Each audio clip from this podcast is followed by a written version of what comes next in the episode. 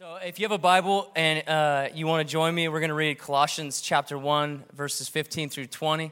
We're in a series right now called God Is, and I want to read this passage with you. Um, and then we're going to talk about today what God is as we get into the message a little bit. So, Colossians chapter 1, this is a letter from Paul to the church in Colossae, I think is how you say it. It's not a church that he planted, it's a church that um, I think Epaphras planted, but Epaphras came back to Paul and was reporting some situations, some things, and Paul, uh, you know, being the apostle and the teacher that he is, writes this letter to encourage them, to bring some challenge, to, uh, to bring some accurate theological teaching. And in this particular passage, we're going to see one of the most beautiful, brilliantly written, it's actually a poem in many ways, descriptions of who Jesus is, who God is. We're talking about who God is in this series. And um, I, I just want to invite you to, even if you've heard this before, to fully engage in what this is actually describing to us. This is what it says. He is speaking about Jesus right here, but we're going to talk about uh, all the aspects of what the Godhead looks like today a little bit. But this is what it says He is the image of the invisible God. In other words, if you see Jesus, you see God. In other words, if anybody says to you, Does the Bible actually say that Jesus is God? Yes, it does. He is the image of the invisible God. He's the firstborn of all creation, for by him all things were created in heaven and on earth, visible and invisible, whether thrones or dominions or rulers or authorities, everything, the mountains and the trees, and you and I and the Taliban and everybody. Everything was created by God through the Son. Even the dominions, even the heavens, even the skies, even everything in the universe, physical and not physical, everything's been created by Him and through Him.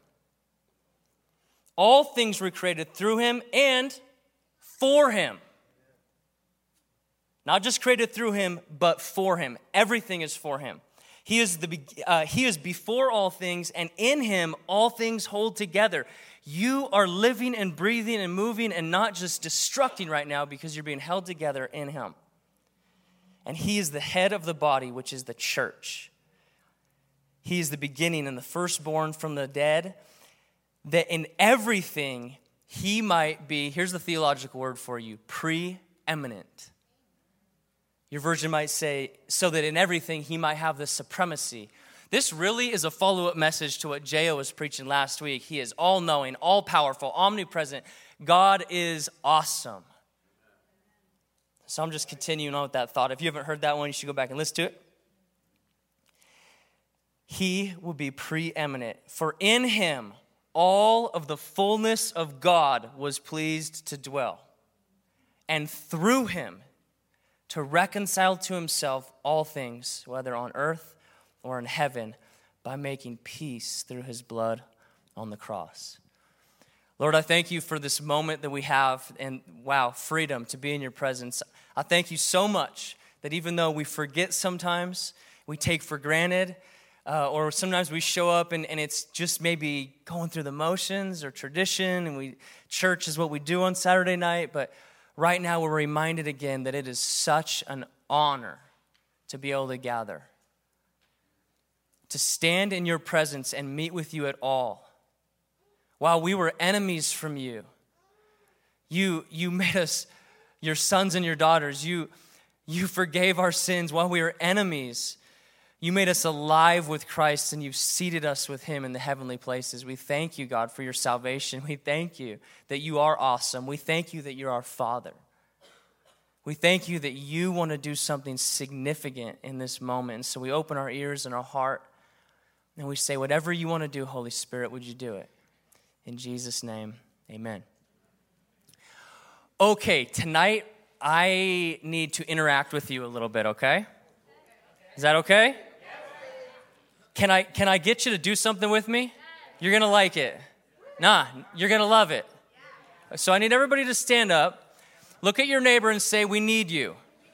Okay? I need full participation. I need, I need Chris Hall in the back. I need Michael Bailey in the back. Oh, yeah, getting called out. Come on now. If you're above 50, I need you, okay? You're gonna like this, it's gonna pay off for you. If you're in middle school or high school, you're not too cool. You're gonna like this. Hey, I need everybody. Come on, stand with me. Stand with me. Yeah, I'm calling people out. Okay, this is all you gotta do. You're gonna love this. All you gotta do is repeat after me, okay? I said a boom, chicka boom. I said a boom, chicka boom. Okay, I need 100% participation now. Is anybody not joining me? I said a boom chicka rocka chicka rocka chicka boom. Close. We'll get better. Uh huh. Uh huh. Oh yeah. Oh, one more time. Here we go. Janitor version. I said a broom sweep a broom. Come on, you join me? I said a broom sweep a broom. I said a broom sweeper, mop a sweeper, mop a sweep a broom. uh huh. Oh yeah. Oh, one more time. You won't? Okay, we'll do it again. Race car version. I said a vroom, shift a vroom. I said a vroom, shift a vroom. I said a vroom, shift a clutch a shift a clutch a shift a vroom. J.O. is struggling. uh huh. Oh, yeah. Oh, one more time. Star Wars version. I said. Uh, Boom, boom, boom, chicka boom, chicka. okay, we're done. We're done. We're done. Sit down. now, what does that have to do with the sermon? Nothing.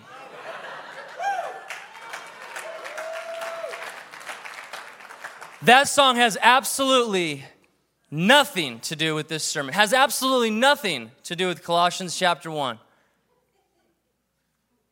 And that's the point. I'm glad you had fun. But the point of all that was actually that there was no point.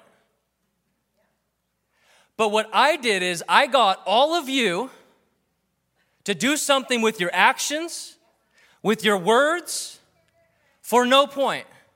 Why? Maybe you like me and you thought, oh, I'll just do this for him. Thanks, Chris. Maybe it's because your neighbor next to you said, I need you to do this.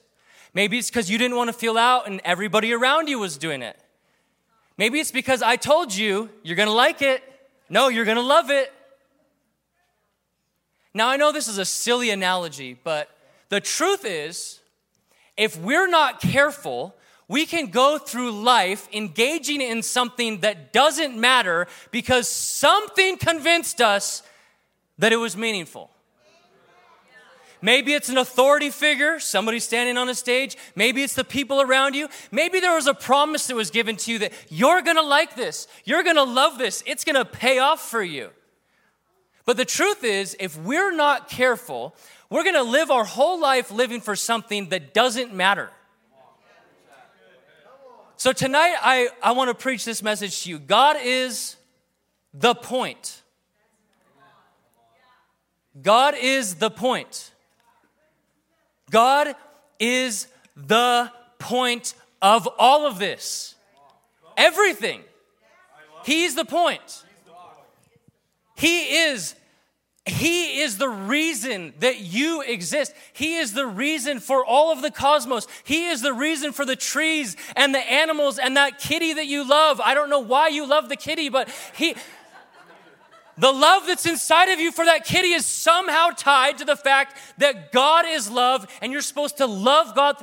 Now you're like, maybe you're thinking, what, this is a little too fluffy. It's not too fluffy. It's not. Every single thing that you do in this life is supposed to be for God. Everything, what did the scripture just tell us? Everything that was created was created through Him and for Him. The point of your life is not to get to retirement, make enough money to become fat, dumb, and happy, and just coast your way into eternity. What are you living for right now? The point of all of this is now let's just let's just get theological for just a moment, okay? Let's talk about the Trinity. We don't talk about it very much. And, and I think that there's like a lot of people that are new to the faith and you maybe don't even know this. So here's the deal the Father is really special. Okay? God the Father, the creator of everything, he opens his mouth and things happen. God, the creator of the universe, he is the Father. Jesus says, I don't do anything except for on the will of the Father. I exist for my Father's business. So the Father is special. You know who else is special? The Holy Spirit. Both Jesus and the Father say, He is the promise of the Father, the Spirit. Jesus says, It's better for you that I go from your presence in the physical, because when I go from you, I'll send my Spirit to be inside of you. And so the Holy Spirit is special. You know who else is special? The Son. The Father says that, that everything that was created was created through the Son and for the Son. Everything that is in the universe is put under his feet. Every knee will bow before the name of Jesus. And so, is the Father God? Yes. Is the Holy Spirit fully God? Yes. Is the Son fully God? Yes. And no, the word Trinity does not show up in the Bible. What does show up in the Bible is 2,000 pages of Him expressing Himself in these three different persons found in perfect unity. This is what we mean when we say Trinity. We believe in three persons, one God. It's kind of like, not entirely like, but kind of like water. Water can be solid, like the Father, water can be liquid, like the rivers of living water, like the Son, and water can be gas, like the Spirit. All H2O, all different, and yet the same thing.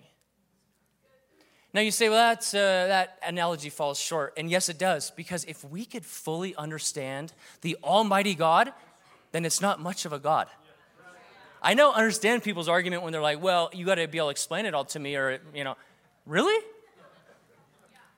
Should an ant be able to understand the complexity of your brain? No. This is God. Thank the Lord that He's made anything able for us to understand. But this is who He is God the Father, God the Son, God the Spirit. In this passage, he, Paul is talking about the preeminent, here's the second theological word, the preeminence of Christ. Now, when you see Christ, you see the Father. Jesus said that. If you see me, you've seen the Father. And so there are three persons, but you could talk you could talk about any of them, you could pray to any of them, they are one together. We understand this, right? God is one. We are monotheistic. We believe in one God. And so if it's talking about Jesus, it's talking about the Godhead. And the Godhead, but through the Son, all things that were created were created Romans even tells us this in Romans 11 36. It says, For by him and through him and to him are all things. To God be the glory forever. Amen. So I'm trying to remind you that God is the point. I don't want to, I don't want you to get to the end of your life and have, have worked so hard to make enough money to just retire and like buy an RV and finally drive around America. But here's the thing like, buy an RV and drive around America, but do it with God in mind and in heart with, because God is the point. What did Jesus say? The greatest commandment is to love God with all of your heart, soul, mind, and strength. God is the point of everything. Your hobbies, should I just stop with my hobbies and you know, make music? Make art. Do your underwater basket weaving if that's what you like. Like, do whatever. But God is the point. I just, man, I, I, I don't even know. Like, are you picking up what I'm saying? Like, this whole thing is God didn't come to us and create us and save us so we could come to church for two hours a week. It's not about church for two hours a week in your small group on Wednesday, even though I'm glad you're in my small group on. Everything, all of life, every breath in your lung, every dollar in your bank account, every hobby you have, every job that you might have, everything is about God. He's the point of it all. Every animal in creation. You know, the, Romans tells us that, that all of creation is speaking to us about his invisible attributes namely his eternal power and divine nature, have been clearly perceived in the things that have been made. So we are what? Without excuse. We can see God in all of creation, we can see God in the sun. And I just am so convinced now more than ever in this season that nothing else in comparison to Him matters. Now, sometimes when you hear a message like this, it, it can come off like, well, we should just stop, you know, stop doing everything else and just, you know, come to church full time. That's not what I'm saying. What I'm saying is, would you, would you embrace in your heart the spirit and the attitude that in all of the things that God has given us, because in our hobbies, in our delights, in the sports, and in the music, and in our friends, all of those things are good gifts from God. That we would embrace a worshipful spirit, not just in church, but in all of those things. That we would use all of those things for. I, I spent too much of my life trying to convince people that if they're really serious about God, then they'll go into full time vocational ministry. I'm repenting of that. Because every Christian should be in full time ministry, and some of us are gonna have it for a vocation. If you're building buildings, or you're raising kids, or you're weaving those baskets underwater, or you're making music, or you're whatever you're doing, we should be doing that for the kingdom of God, for the glory of God, for the love of God. He is the point of all of this.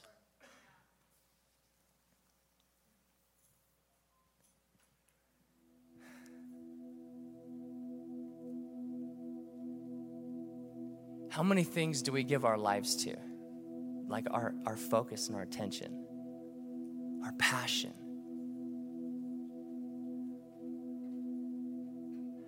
Do we really, truly believe that God is everything?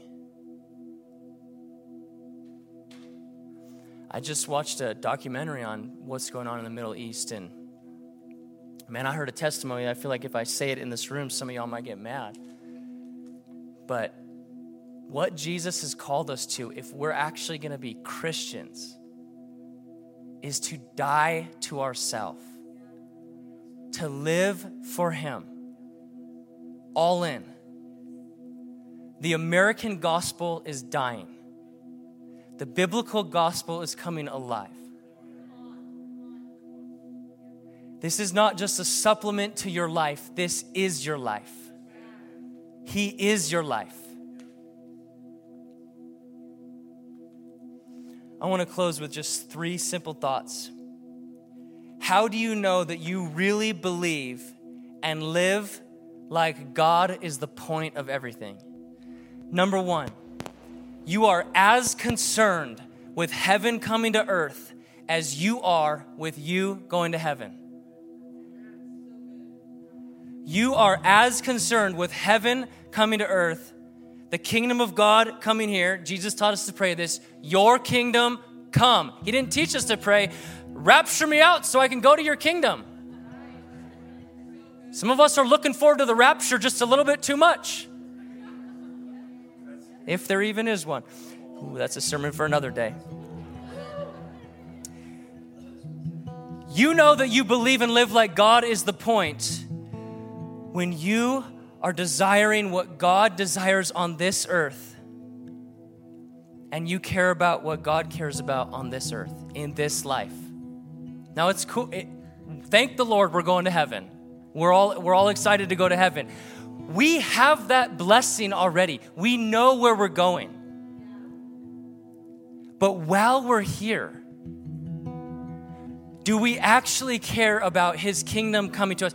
Are we trying to get somewhere when we die, or are we actually truly interested in living a life now that is pleasing to Him? Are you interested in the eradication of sin in your life? Truly. Are you like like just you have to ask yourself the question are you trying to figure out how much sin you can get away with so you can still get into heaven? Or are you trying to figure out how the Spirit can eradicate sin in you because it's your delight to honor the heart of the Father? Because you hate sin, because you love God that much. Are you are you truly interested in reaching other people with the gospel message, not because you know you're supposed to preach the gospel, but because you love what God loves other people? Do you actually enjoy your salvation enough to tell somebody else about it? I will be honest with you. I got I got so comfortable preaching online and on this stage that I figured out that I hardly ever told anybody about Jesus outside the walls of this church or outside of the lens of the camera. And so a few weeks ago, when our guest speaker at youth camp, Chris Donald, came, I felt so convicted that some of us, a group of us, and I would encourage you to do this, we made a commitment to each other. We need to tell somebody in person every day about Jesus. Kind of crazy that pastors don't even do that, huh? Actually, what's crazy is that Christians don't do that. And so it's it's really difficult. I don't always feel like it. But man, my kids have been such an encouragement. We're at the house at 10 p.m. Hey, dad, did you tell somebody about God today? Nope. Let's go down to the gas station. We've been down to the gas station more than once because we had to tell somebody about God. So I've now gone to both gas stations by my house, and they, yeah, it was awesome. But, like, what is that in me? What is that in us that we're so complacent that, like, we have the greatest, not just the greatest news, we have the only thing that matters. The point is living in us. Our brothers and sisters are dying for him, and we can't get up off the couch to go to the gas station to tell somebody about him. For, as for me, I got to punch complacency in the face and get in my car and go. I invite you to join me. Number two, how do you really know that you believe and live like God is the point? You don't allow anything in your life to be accused of being more important than God. Here's the biblical word that's called an idol. You can make a God out of anything. Anything that you love more than Him is your God anything that you focus on, give more attention to, are more passionate about. Again, I, I encourage you to be passionate about things in this life. God has, there's some people, some preachers that it's like, you know, just just leave everything. No, like God has given us good things to enjoy, food and friends and and like art and we are for those things. Every good thing has come from the Father. He wants us to enjoy life and life abundant. But sin is disordered love. That's what Augustine says. Right? A good father gives us good things, but when we take those good things and put them above the Father, that's what sin is. And so love and love well but don't love anything more than you love Him because He is the point.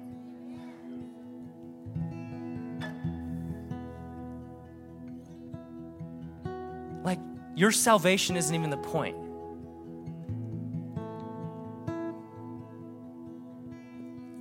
Right? Your salvation is not the point. God is the point. But God wanted us to be saved so that we can live with Him forever and be with Him. It's always been His desire that He would be our God and that we would be His people. Number three, how do you, be, how do you know that you believe and live like God is the point?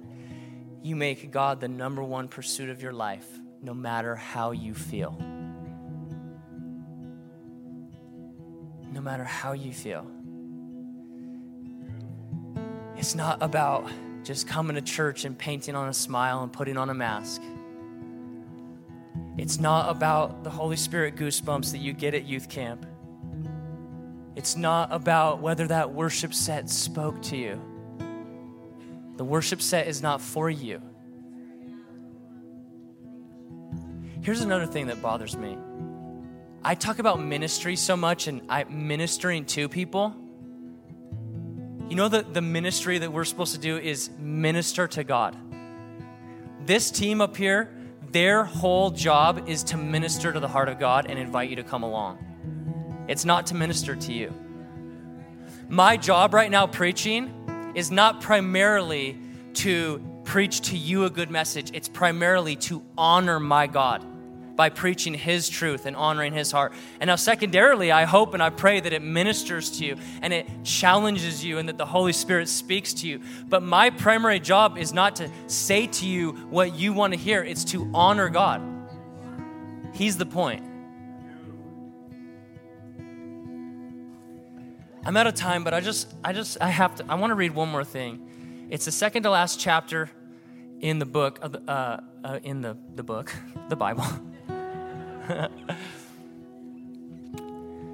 okay, I'm done preaching. I'm just going to read the Bible now, and I want to invite you to close your eyes, and then I'm, and then we're going to end. But this wasn't this wasn't even really part of my message, but I just feel prompted to read this. Where a lot of us are thinking about the end. A lot of us are thinking about what's it going to be like, you know. And I just want to encourage you the victory is won. Jesus is on the throne. The kingdom is coming. This life is but a mist.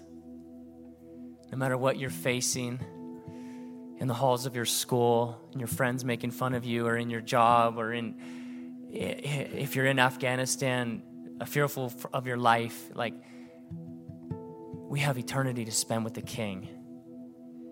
This is a description. Just if you would, close your eyes and just listen. Revelation chapter 21, John says this I saw a new heaven and a new earth. For the first heaven and the first earth had passed away, and the sea was no more. And I saw the holy city, a new Jerusalem, coming down out of heaven from God, prepared as a bride, adorned for her husband. And I heard a loud voice from the throne saying, Behold, the dwelling place of God will be with man. He will dwell with them, and they will be his people. And God Himself will be with them as their God. He will wipe away every tear from their eyes, and death shall be no more neither, neither shall there be any mourning, nor crying, nor pain anymore, for the former things have passed away. And he who is seated on the throne said, Behold, I am making all things new. And he said, Write this down, for these words are trustworthy and true. And he said to me, It is done. I am the Alpha and the Omega, the beginning and the end. To the thirsty, I will give from the spring of water of life without payment. To the one who conquers, will have this heritage, and I will be his God, and he will be my son. But as for the cowardly, and the faithless and the detestable, as for the murderers and the sexually immoral, immoral and the sorcerers and idolaters and the liars, their portion will be the lake that burns with fire and sulfur, which is the second death. Stick with me. Then came one of the seven angels who had the seven bowls from the seven last plagues and spoke to me, saying, Come, I will show you the bride, the wife of the Lamb. And he carried me away in the Spirit to a great high mountain, and he showed me the holy city, Jerusalem, coming down out of heaven from God, having the glory of God its radiance like the most rare jewel, like jasper, clear as crystal. It had a great high wall with 12 gates, and the 12 gates had angels in the gates, and the names were the names of the 12 tribes of the sons of Israel. and they were inscribed in the east three gates and the north three gates and the south three gates and the west three gates and the wall of the city had 12 foundations and on them were the 12 names of the 12 apostles of the lamb and the one spoke with me had a measuring rod made of gold and he measured the city and the gates and its walls and the city lies four square its length the same as, as its width and he measured the city with its rod 12000 stadia the length and the width and the height and the height are equal. He measured its walls 144 cubits by human measurement, which is also the angel's measurement. Stick with me. And the wall was built of jasper, while the city was pure gold. Listen to this like clear glass and the foundations of the city were adorned with every kind of jewel. The first was jasper, and the second sapphire, and the third agate, and the fourth emerald, and the fifth onyx, and the sixth carnelian, and the seventh chrysolite, and the eighth beryl, and the ninth topaz, and the tenth chrysoprase, and the eleventh jacinth, and the twelfth amethyst, and the twelve gates were twelve pearls, and each of the gates were made of a single pearl and the streets of the city were as pure gold. Listen to this like transparent glass. We're almost done. And I saw no temple in the city, for its temple is the Lord God, the Almighty, and the Lamb. And the city has no need for the sun or the moon to shine, for the glory of God gives it light, and its lamp is the Lamb, and by its light will all the nations walk, and the kings of the earth will bring their glory into it, and the gates will never be shut by day, and there will be no night there. They will bring into it the glory and the honor of the nations but nothing unclean will ever enter it, nor anyone who does what is detestable or false, but only those who are written in the Lamb's book of life. There's so much beauty in that passage, but what I want to specifically point out to you is three times it describes the most precious, valuable things that we have on this planet, namely gold, and it describes it as clear as glass. Have you ever seen gold that is clear before? Did you catch it? Transparent like glass. What's the point? The point is that no matter what it is, even the most magnificent, majestic, valuable thing that we can imagine exists to be transparent, to only reflect the glory of God. That even gold will not draw your attention, even gold you will not see in heaven because everything exists for you to look at God because God is the point. He is the point of eternity, He is the point of heaven, and He is the point of this life. I pray that in the most applicable way, you would live every moment for God. He is not asking you to get rid of everything in your life and just come and sit in church. What He's asking you to do is to live for Him in everything that He's given you.